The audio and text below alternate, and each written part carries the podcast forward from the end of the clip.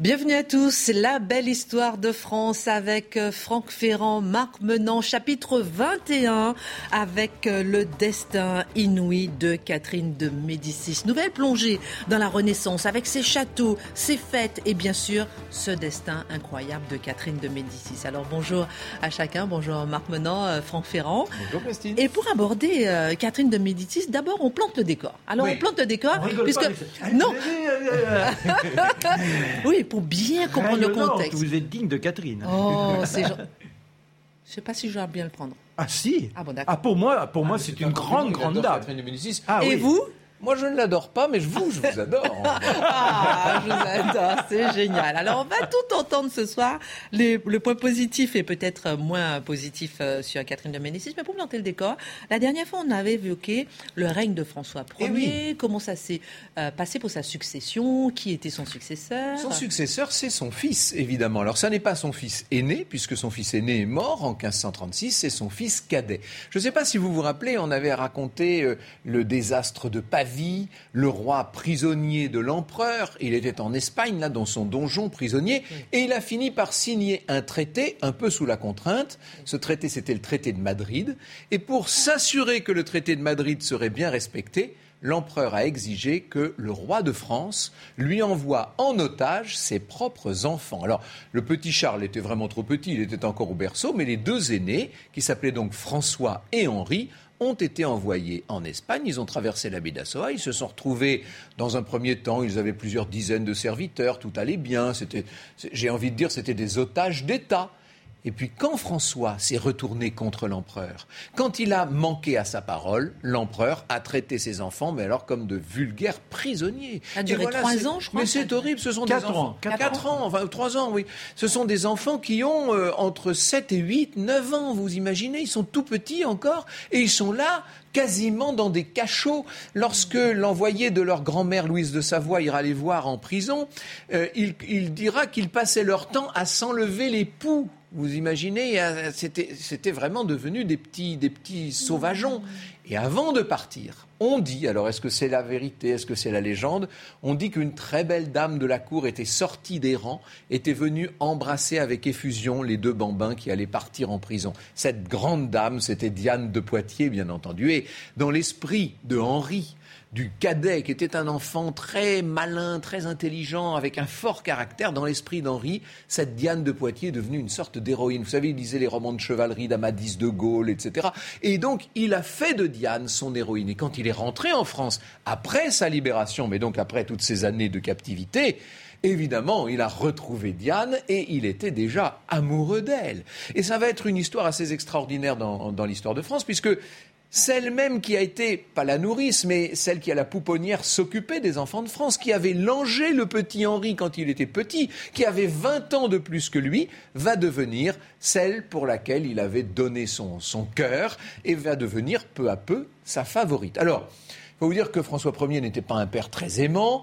Il aimait bien son fils aîné, François, mais François va être... euh, alors, est-ce qu'il a été tué Est-ce qu'il est mort? Probablement est-il mort d'un accident. Toujours est-il que François voulait croire qu'il avait été empoisonné. Vous vous rappelez cette histoire Et le petit devient donc à ce moment-là dauphin de France. C'est le dauphin Henri. Et Diane de Poitiers, avec sa grande ambition, jette son dévolu sur ce Henri qu'elle va littéralement poussé euh, vers, euh, vers le trône. Il y a un autre homme qui est dans le- dans l'entourage du prince Henri et qui va jouer un grand rôle, qui est un peu son père de substitution. C'est le connétable de Montmorency, qui va lui apprendre à tenir une arme, qui va lui apprendre à mener une armée et qui va en faire un grand soldat. Et l'on verra pendant toute la longue fin du règne de François Ier les batailles menées par le dauphin Henri. Contre qui? Contre ceux qui à la cour sont, mais alors, totalement opposés à Diane de Poitiers, c'est-à-dire la maîtresse de François Ier, la duchesse d'Étampes et tous les gens qui sont autour. La duchesse d'Étampes, c'est plutôt le camp réformé, puisque c'est l'époque, vous savez, où les protestants commencent à, à s'épanouir en France. Et puis, le camp de Diane de Poitiers, donc celui du dauphin Henri, c'est le camp catholique. Lorsque François Ier vient à mourir en 1547, c'est tout naturellement le dauphin Henri qui devient le roi de France. Il devient le roi de France sous le nom d'Henri II. Or, ce dauphin Henri, à l'époque, il a depuis 14 ans épousé une euh, italienne une Florentine. Il l'a épousée en octobre 1533 à Marseille. Et la Florentine en question, elle s'appelle Catherine de Médicis. Voilà comment on arrive à la jeunesse florentine de Catherine de Médicis.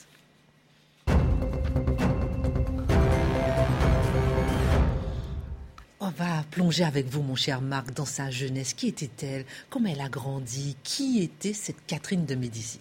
Il faut se rappeler une chose, c'est qu'on est à l'époque des astrologues, à l'époque Ah, des mages. Déjà pour la Bah définir oui, oui, J'ai parlé de sa jeunesse, vous êtes déjà dans les mages. Oui, bah oui. Vous, vous savez pourquoi? Non. Bah Parce que quand elle naît, aussitôt, vous avez des astrologues qui sont convoqués pour savoir ce qui s'est passé. Mais en plus, il y a eu un mauvais augure. Que s'est-il passé? La nuit où la petite arrive, c'est un 13 avril. On est donc à 13. Florence, hein? On est à 13, Florence. oui. Eh bien, la lune, elle était là, masquée par des petits points rouges, comme si elle avait la rougeole. Oh, c'est pas bon signe, ça. Certains osent même écrire qu'elle sera une sorte de, de personnage maudit pour la famille de celui qu'elle épousera. Elle fera décliner cette famille et la conduira à l'extinction. Voilà ce qui est écrit le jour de sa naissance. Alors vous dites, c'est déjà pas encourageant, mais quelques jours en plus, plus tard, eh bien sa maman décède d'une fièvre. Il n'y a plus que son père. Oh, c'est le Laurent le Magnifique, cet homme qui, son surnom, nous le présente tout de suite, le magnifique. Il a tout pour lui, il a 27 ans, il a été blessé à la guerre, et malheureusement, eh bien, au fil des mois, il a senti que la vie commençait à, se retirer, et là, il meurt trois semaines après sa maman. Et la voici orpheline, Orpheline. la petite Catherine. Que se passe-t-il? Eh bien, il y a une grand-mère. Oh, elle n'a pas beaucoup d'affection, la grand-mère. Lui, ça ne l'intéresse pas du tout. En revanche, elle a un oncle. Et l'oncle, c'est Léon X, le pape. Le pape. Ah Ça, ça- ça compte d'avoir le pape pour oncle. Ben, Oui, c'est-à-dire qu'on peut, d'autant qu'il attend faire en sorte que cet enfant ait un avenir malgré cette naissance bien mal placée sous les auspices des astres. Et on dit même qu'elle était chétive, qu'elle était vraiment. Ah bah oui, mais ça, ça c'est plutôt euh, bien parce que on la verra très rapidement, une enfant plutôt alors très discrète, car les circonstances vont l'obliger à masquer les attitudes, à savoir se présenter sans qu'on essaie de comprendre ce qui se trame dans son petit cerveau. Mais notons que quand François Ier apprend que ses parents sont décédés, que fait-il? Eh bien, il se tourne vers le pape Léon X il dit Mais cette petite pourrait très bien être la femme à venir de mon fils. Et malheureusement, le pape ne répond pas à son attente de l'envoyer à la cour de France. Alors bon, la voilà au Vatican. Reste que le pape, et il a là lui aussi un, un mauvais, ast- un mauvais astrologue, ou disons un, mauvais euh, Ciel astral. ciel astral. Toujours est-il qu'il meurt, et la voilà, eh bien, la prise par une tante qui est à Florence. Bon, bah, on est quand même dans une famille où on a les moyens. C'est une famille de roturiers, si on se place dans la logique de l'aristocratie, mais c'est une famille qui a Immense.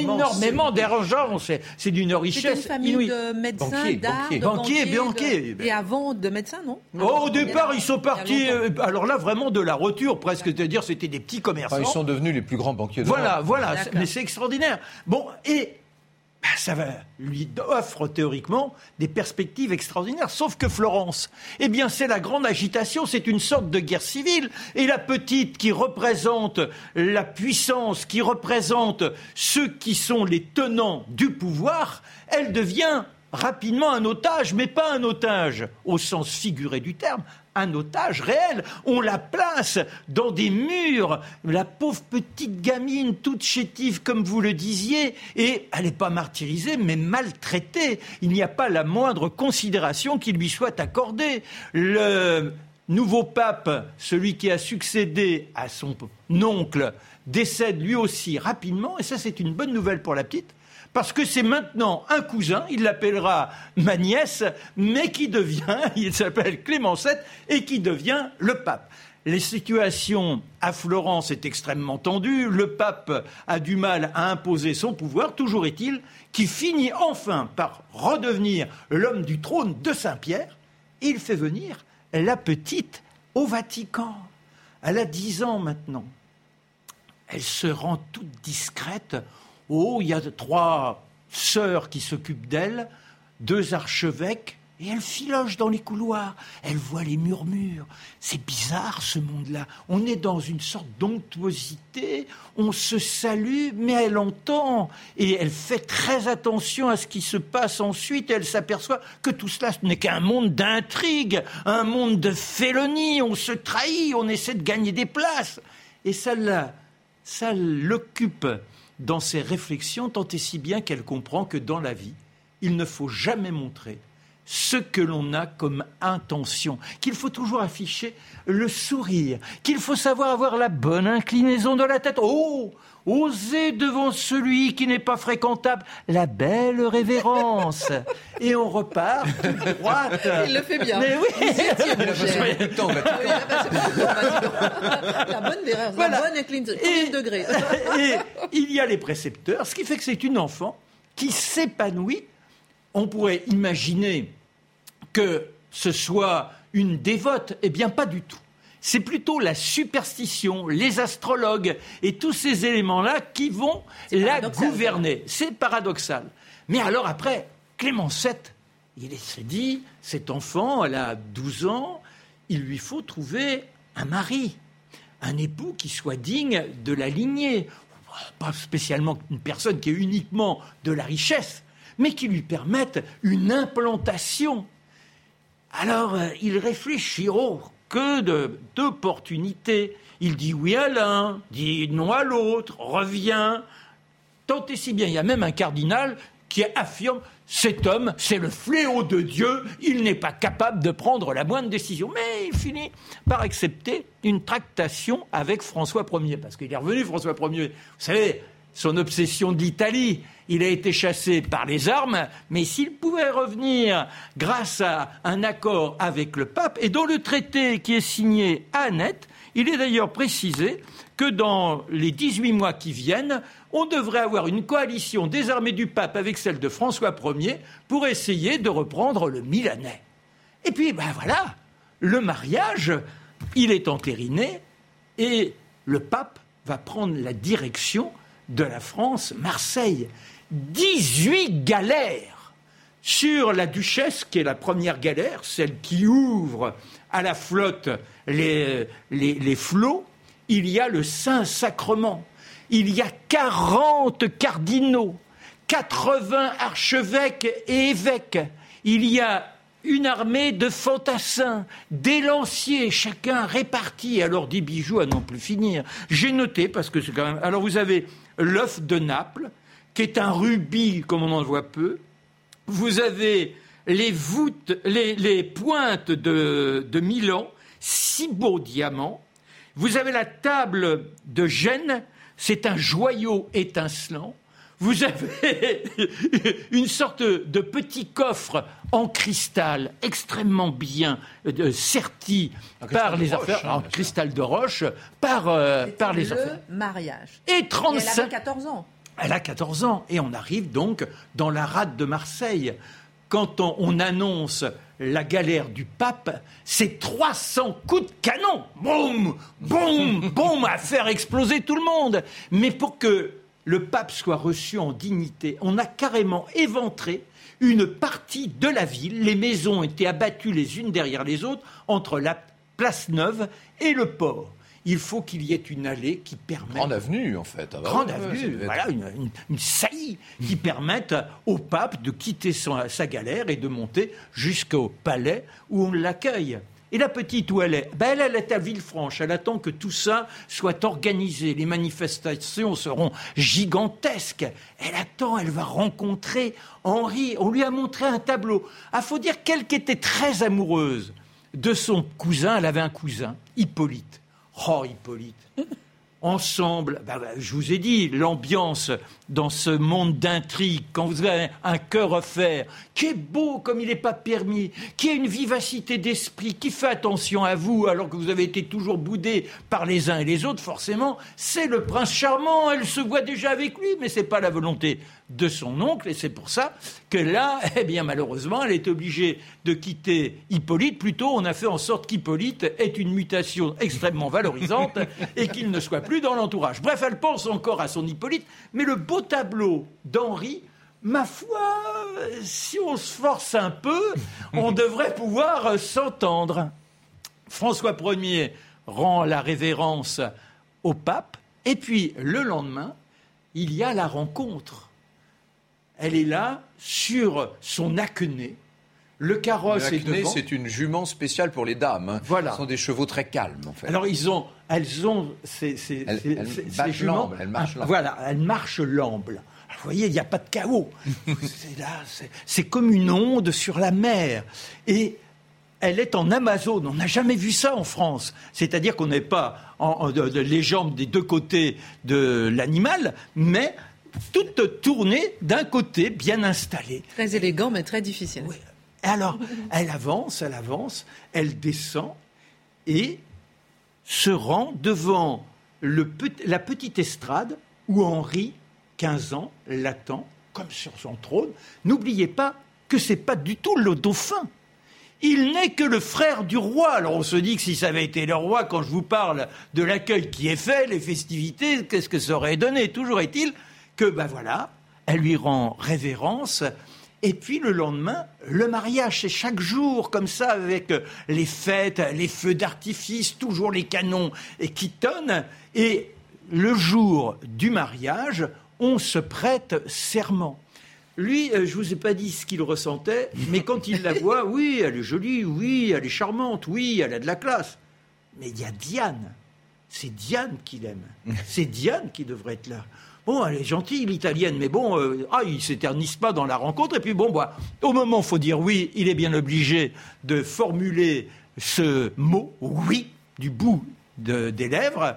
Et ensuite, c'est François Ier, les grillards, il est tout content. Oh, ils vont connaître la pamoison. Il conduit, bah oui, il les conduit tous les deux dans la chambre nuptiale et il dit que j'aimerais assister à ces joutes qui sont annoncées. il a le sens de la poésie. Et au matin, avec le pape, ils viennent constater. ça, manque un peu d'intimité. Hein, ah, bah oui.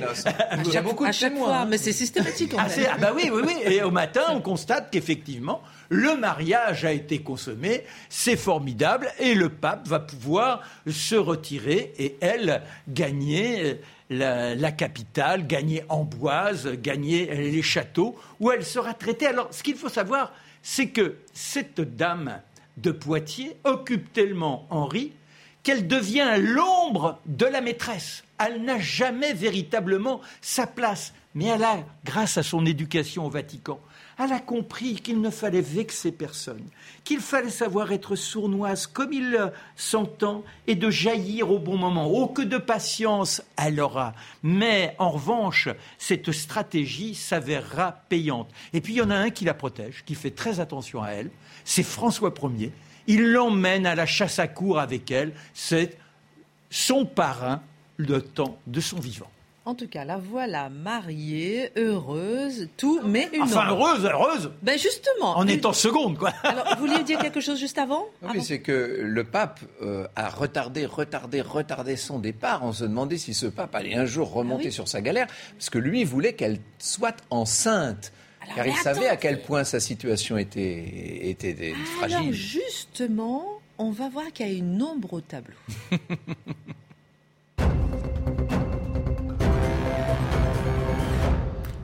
Voilà donc Franck qui va obséder le couple princier à avoir un enfant.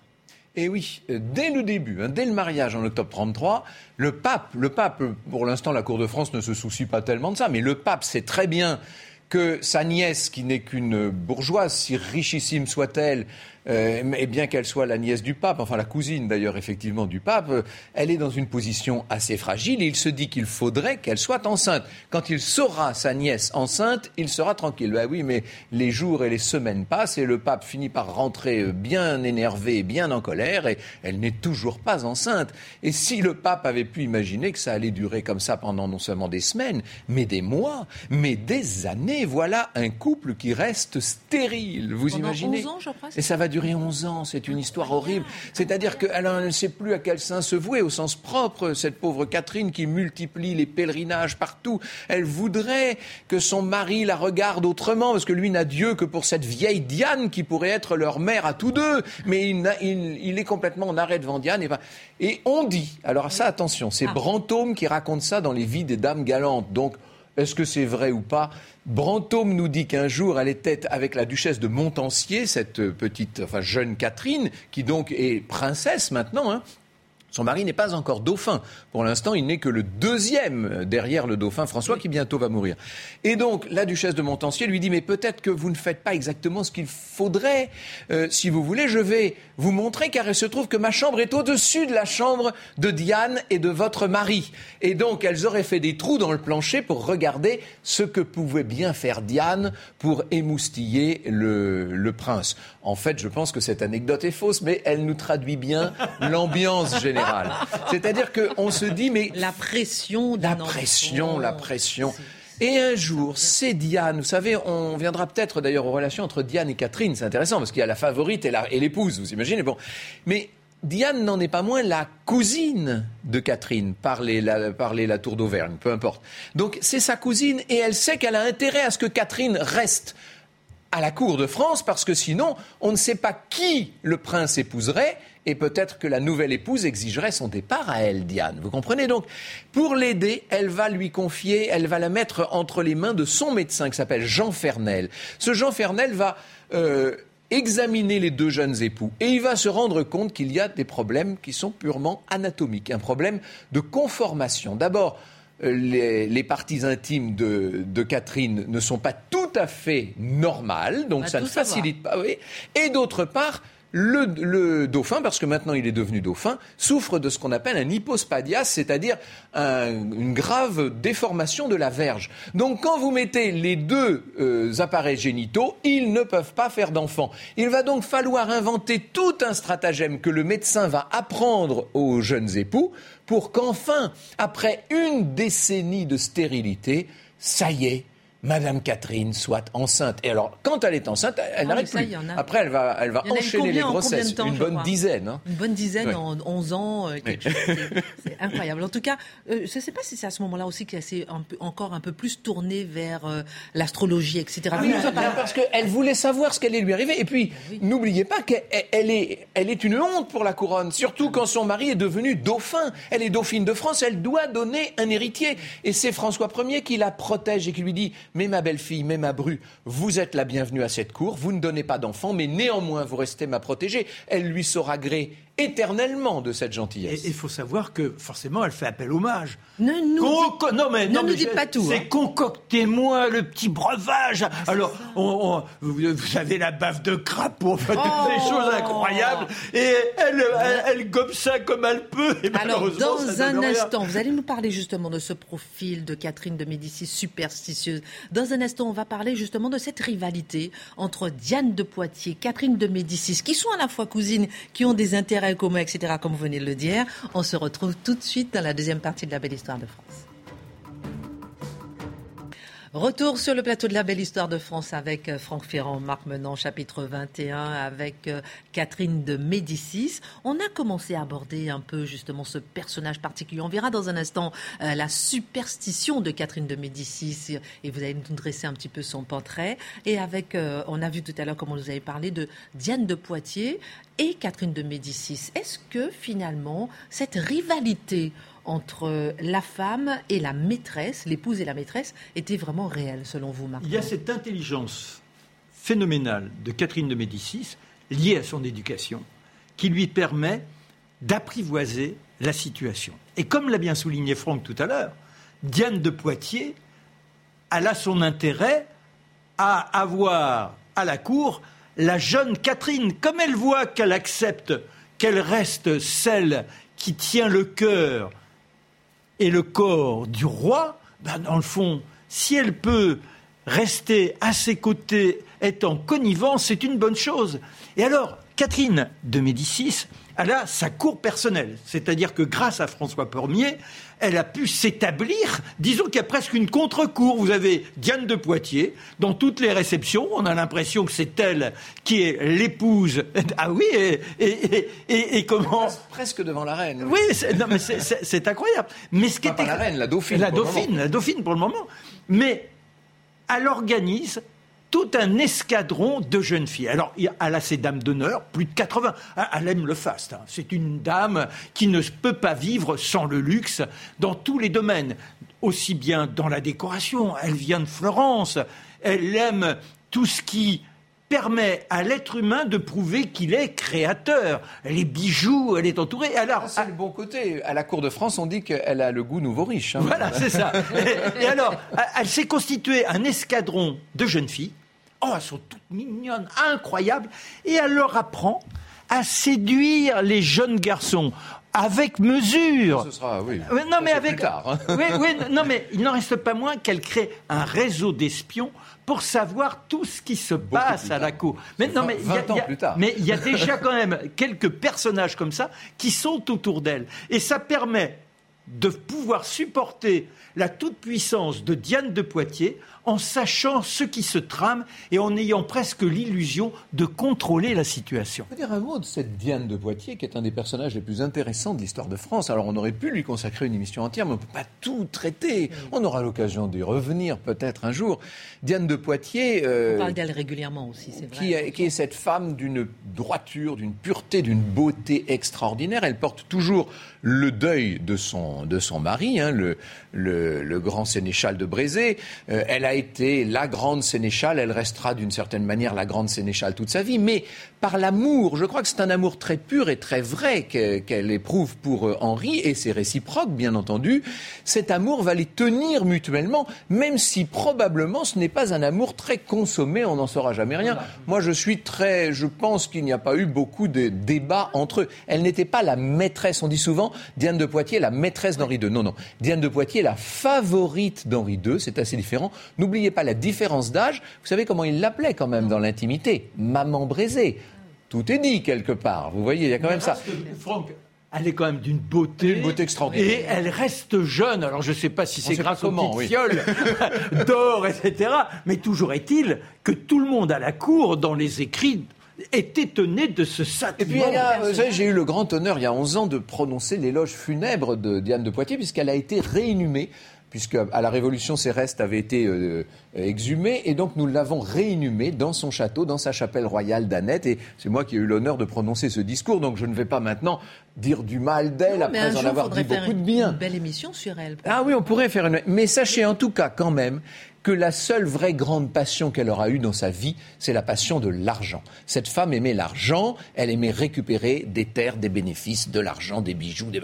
c'était sa passion dans la vie. Ça nous donne quand même un autre éclairage aussi sur Diane de Poitiers. En parlant d'autre éclairage, j'aimerais bien avoir l'éclairage du règne euh, d'Henri II et on en parle tout de suite.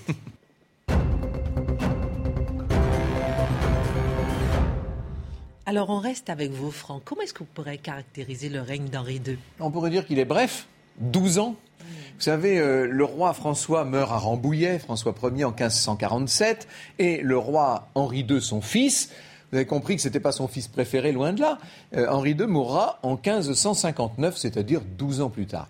Ce règne, il commence par un duel et il s'achève par un tournoi. Le duel, c'est le duel qu'on appelle le coup de Jarnac. Vous avez dû entendre parler de ça. On dit, oh, ça, c'est un sacré coup de Jarnac. Eh bien, il se trouve que L'un des, alors c'était en l'occurrence le beau-frère de la duchesse d'Étampes, l'ancienne maîtresse de, François Ier.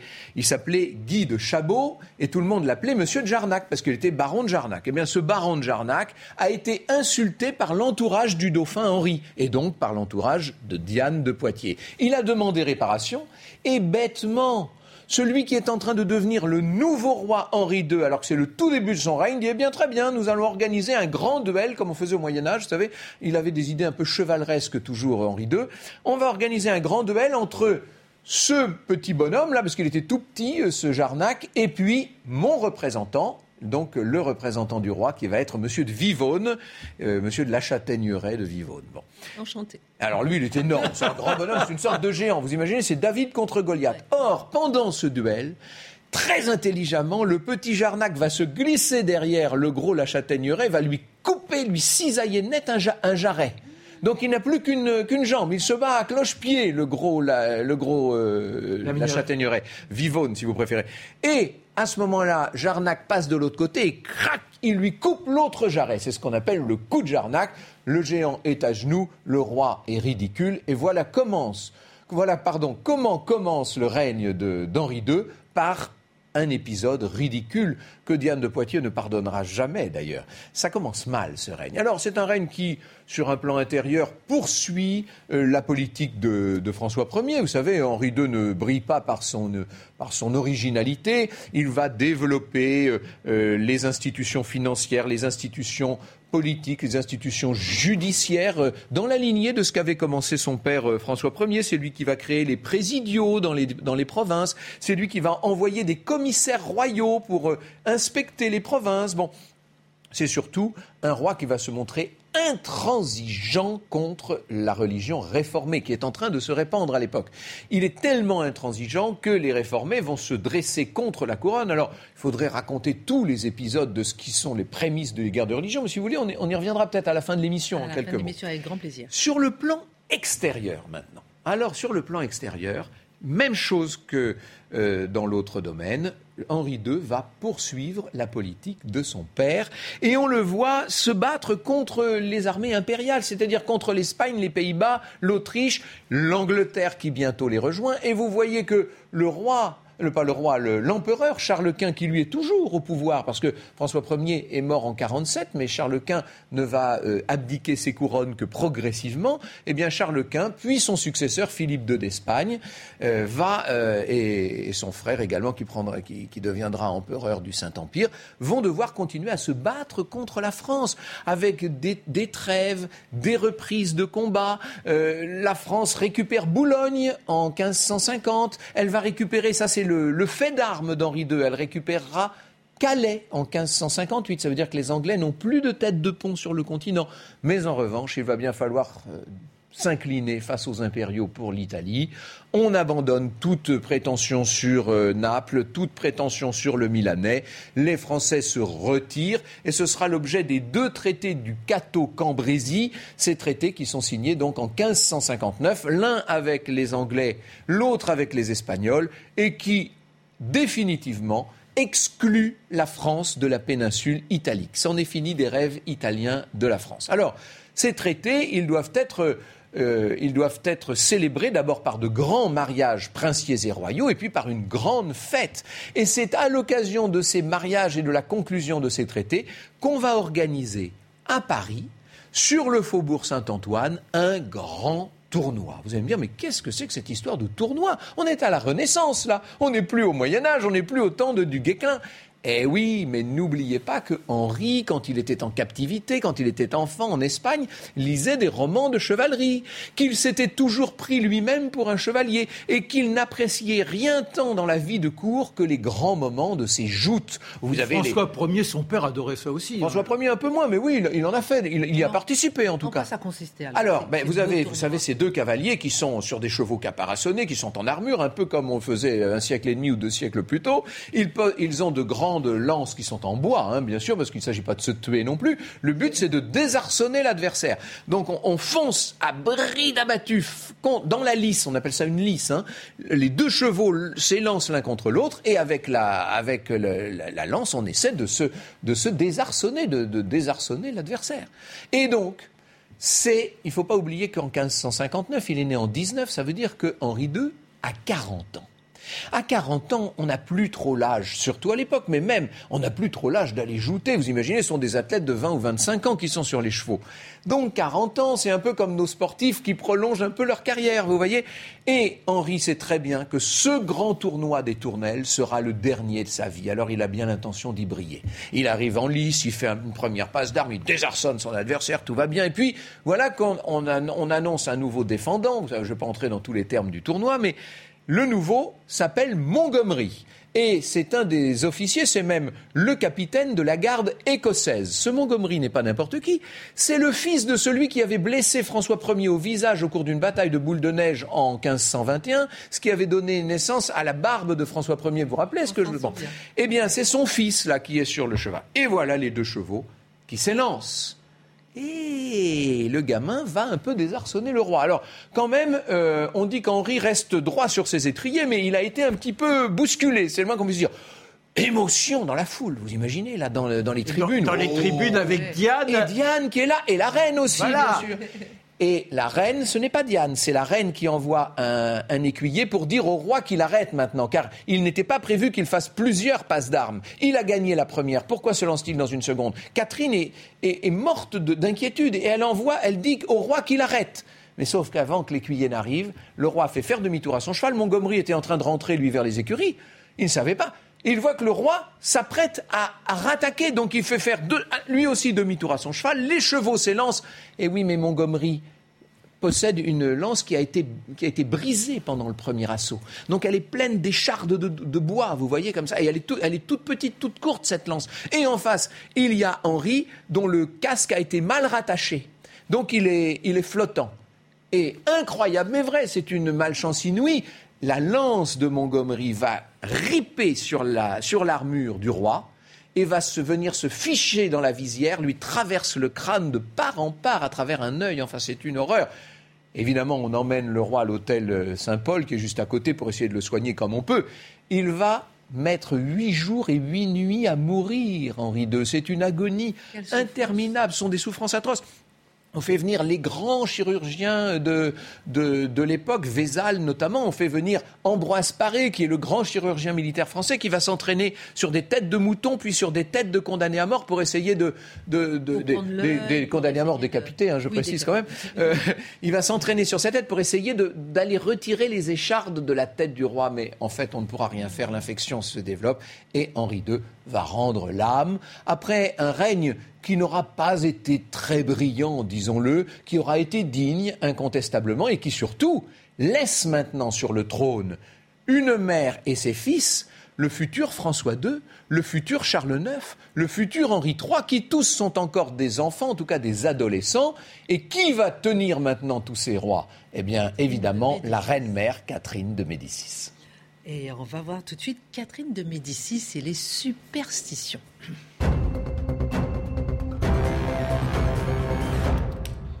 Marc, on lui avait prédit qu'il serait mort à ses 40 ans. Mais oui, et alors, que, déjà, elle avait eu les informations de sa naissance, la, la fameuse lune, et puis qu'elle conduirait la famille de son époux au déclin. Donc, ça la tracasse. Elle a, dans son entourage, un homme qui lui est indispensable, qu'elle consulte en permanence. Un amant?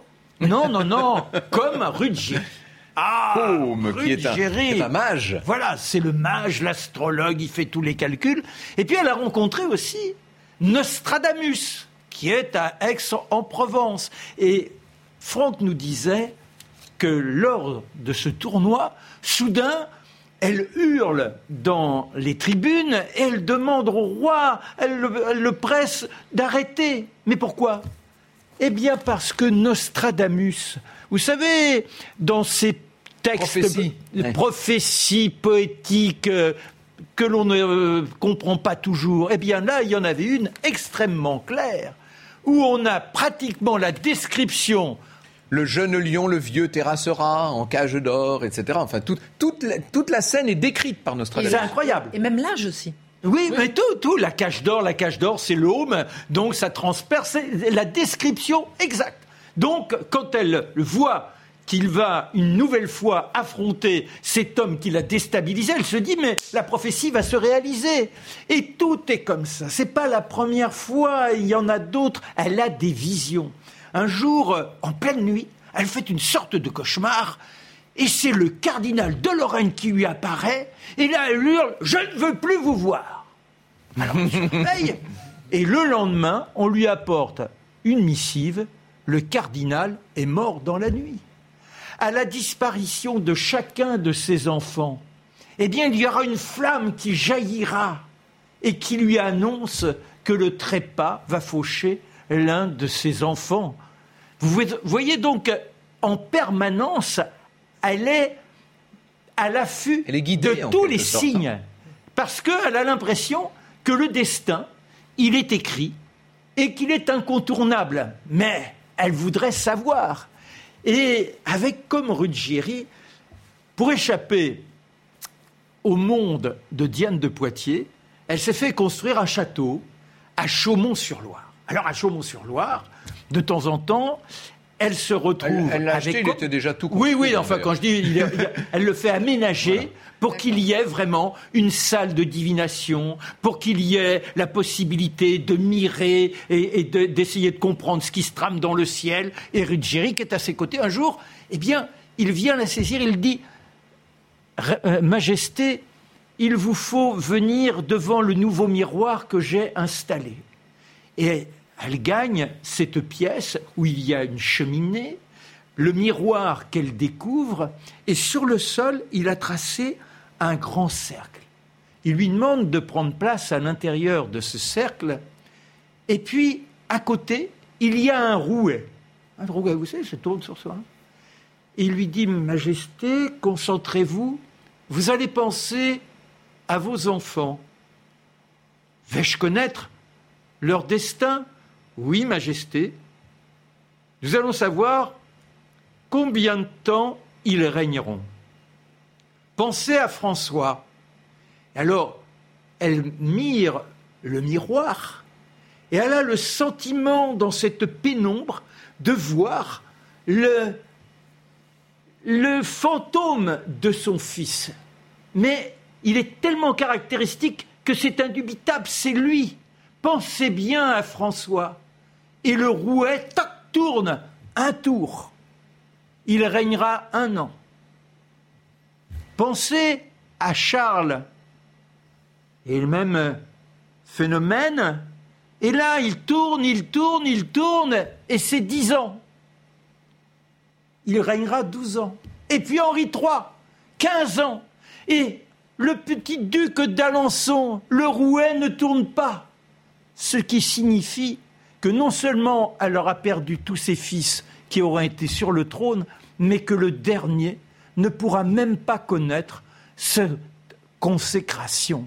Vous voyez, c'est-à-dire que de façon permanente, elle a des éclairages sur son quotidien, ce qui fait qu'elle porte des talismans pour essayer de lutter contre le mauvais sort. Et on ne va pas parler de son dernier jour, de sa mort. Parce que ah, mais la, semaine prochaine Parce que là c'est quand même impressionnant. Messieurs, avant de terminer, euh, les guerres de religion, hein, quand même, il faut quand même dire que ça, c'était quand même un moment important sous le règne de Catherine de Médicis. La, prochaine, la prochaine émission, nous allons la faire sur euh, Catherine, devenue reine-mère, donc sur ces trois règnes rapides, François II, puis bien sûr Charles IX et, et Henri III. On racontera la Saint-Barthélemy, on parlera de tout ça, on entrera dans le détail des guerres de religion. Mais dites-vous que ces guerres, elles sont nées très tôt. On parlait l'autre jour de l'affaire des placards en 1534, quand François Ier commence à, s'éloigner de, tout ce qu'on appelait autour de lui les évangélistes, qui étaient, qui étaient en quelque sorte des quasi-réformés français faisait partie d'un cercle qu'on appelait le cercle de mots. C'était des gens qui n'étaient pas tout à fait des réformés au sens luthérien du terme, mais qui étaient pour un retour aux Écritures, etc. Donc quelque chose qui était quand même assez approchant. François Ier se retire de tout ça et en 1540, voilà la date à retenir, 1540, ça veut dire qu'on est près de 20 ans avant la mort d'Henri II. Dès 1540, François Ier prend le traité de Fontainebleau qui est d'une dureté totale contre ce qu'on considère comme une hérésie. Et non seulement François Ier, mais bien sûr Henri II, là aurait fallu entrer dans un certain nombre d'épisodes du règne d'Henri II, mais euh, ces deux rois vont lutter contre les, luthériens et les calvinistes. Ils vont lutter contre le protestantisme. On peut dire qu'on est au moment où meurt euh, Henri II et au moment où Catherine devient reine-mère, on peut dire qu'on est à l'aube des guerres de religion. Mais alors, ce qu'il faut savoir, c'est que les protestants, ce ne sont pas euh, les martyrs C'est-à-dire qu'il se rend coupable. Non, non, mais c'est très important parce qu'on a l'impression que, ben voilà, parce qu'il propose un retour, mais avec une déclinaison en dehors de l'ordre établi de l'Église catholique, eh bien, il faut les faire disparaître. Non, non, non. Calvin, il est. Non, mais on, y viendra, Marc. Voilà. non, non, mais. Très trop, là. Mais, mais les prémices sont là parce qu'il y a des atrocités qui se. Ce qui est intéressant, c'est surtout de s'arrêter pour faire une émission sur Catherine de Médicis et la Saint-Barthélemy, parce que c'est vraiment un moment très important de l'histoire. La Saint-Barthélemy, oui. On en parlera la prochaine fois. Alors, si vous permettez une petite fiche de révision euh, et ensuite vos livres. Alors, fiche de révision. Mariée en 1533 au second fils de François Ier, Catherine de Médicis restera longtemps stérile. On l'a vu une bonne dizaine d'années. Devenu le roi euh, Henri II, son mari continue à amplifier la politique de son père. Les relations de Catherine avec la favorite en titre, Diane de Poitiers, sont en vérité très complexes. Et puis blessée à mort dans un tournoi en 1559, Henri II laisse un royaume divisé. Voilà pour la révision. Euh, Franck Ferrand, votre livre. Qu'est-ce que vous proposez Je vous propose un livre d'un très grand monsieur qui connaît tout ça par cœur. Il s'appelle Jean-François Solnon. Et Jean-François Solnon nous propose son Catherine de Médicis à lui qui est lumineux. C'est chez Tempus, là, c'est la réédition Tempus en livre de poche. Excellent. Et puis euh, pour vous, Marc, votre livre. Alors ce deuxième livre, le voici qui s'affiche. Vous allez pouvoir prendre les coordonnées. Diane, de, Poitiers, Yvan Cloulas, c'est chez Fayard. Et là encore, eh bien, vous allez dans l'intimité de cette dame à qui grande dame à qui Franck a rendu hommage. J'étais là le jour où il le eh fit, avec un, très très très beau discours. Et vous pouvez vous rendre à Annette pour être en connivence avec Diane de Poitiers. Merci Marc Menant, merci Franck Ferrand. Très important la semaine prochaine, maintenant qu'on a planté le décor avec Catherine de Médicis. Catherine de Médicis et la Saint-Barthélemy. À la semaine prochaine.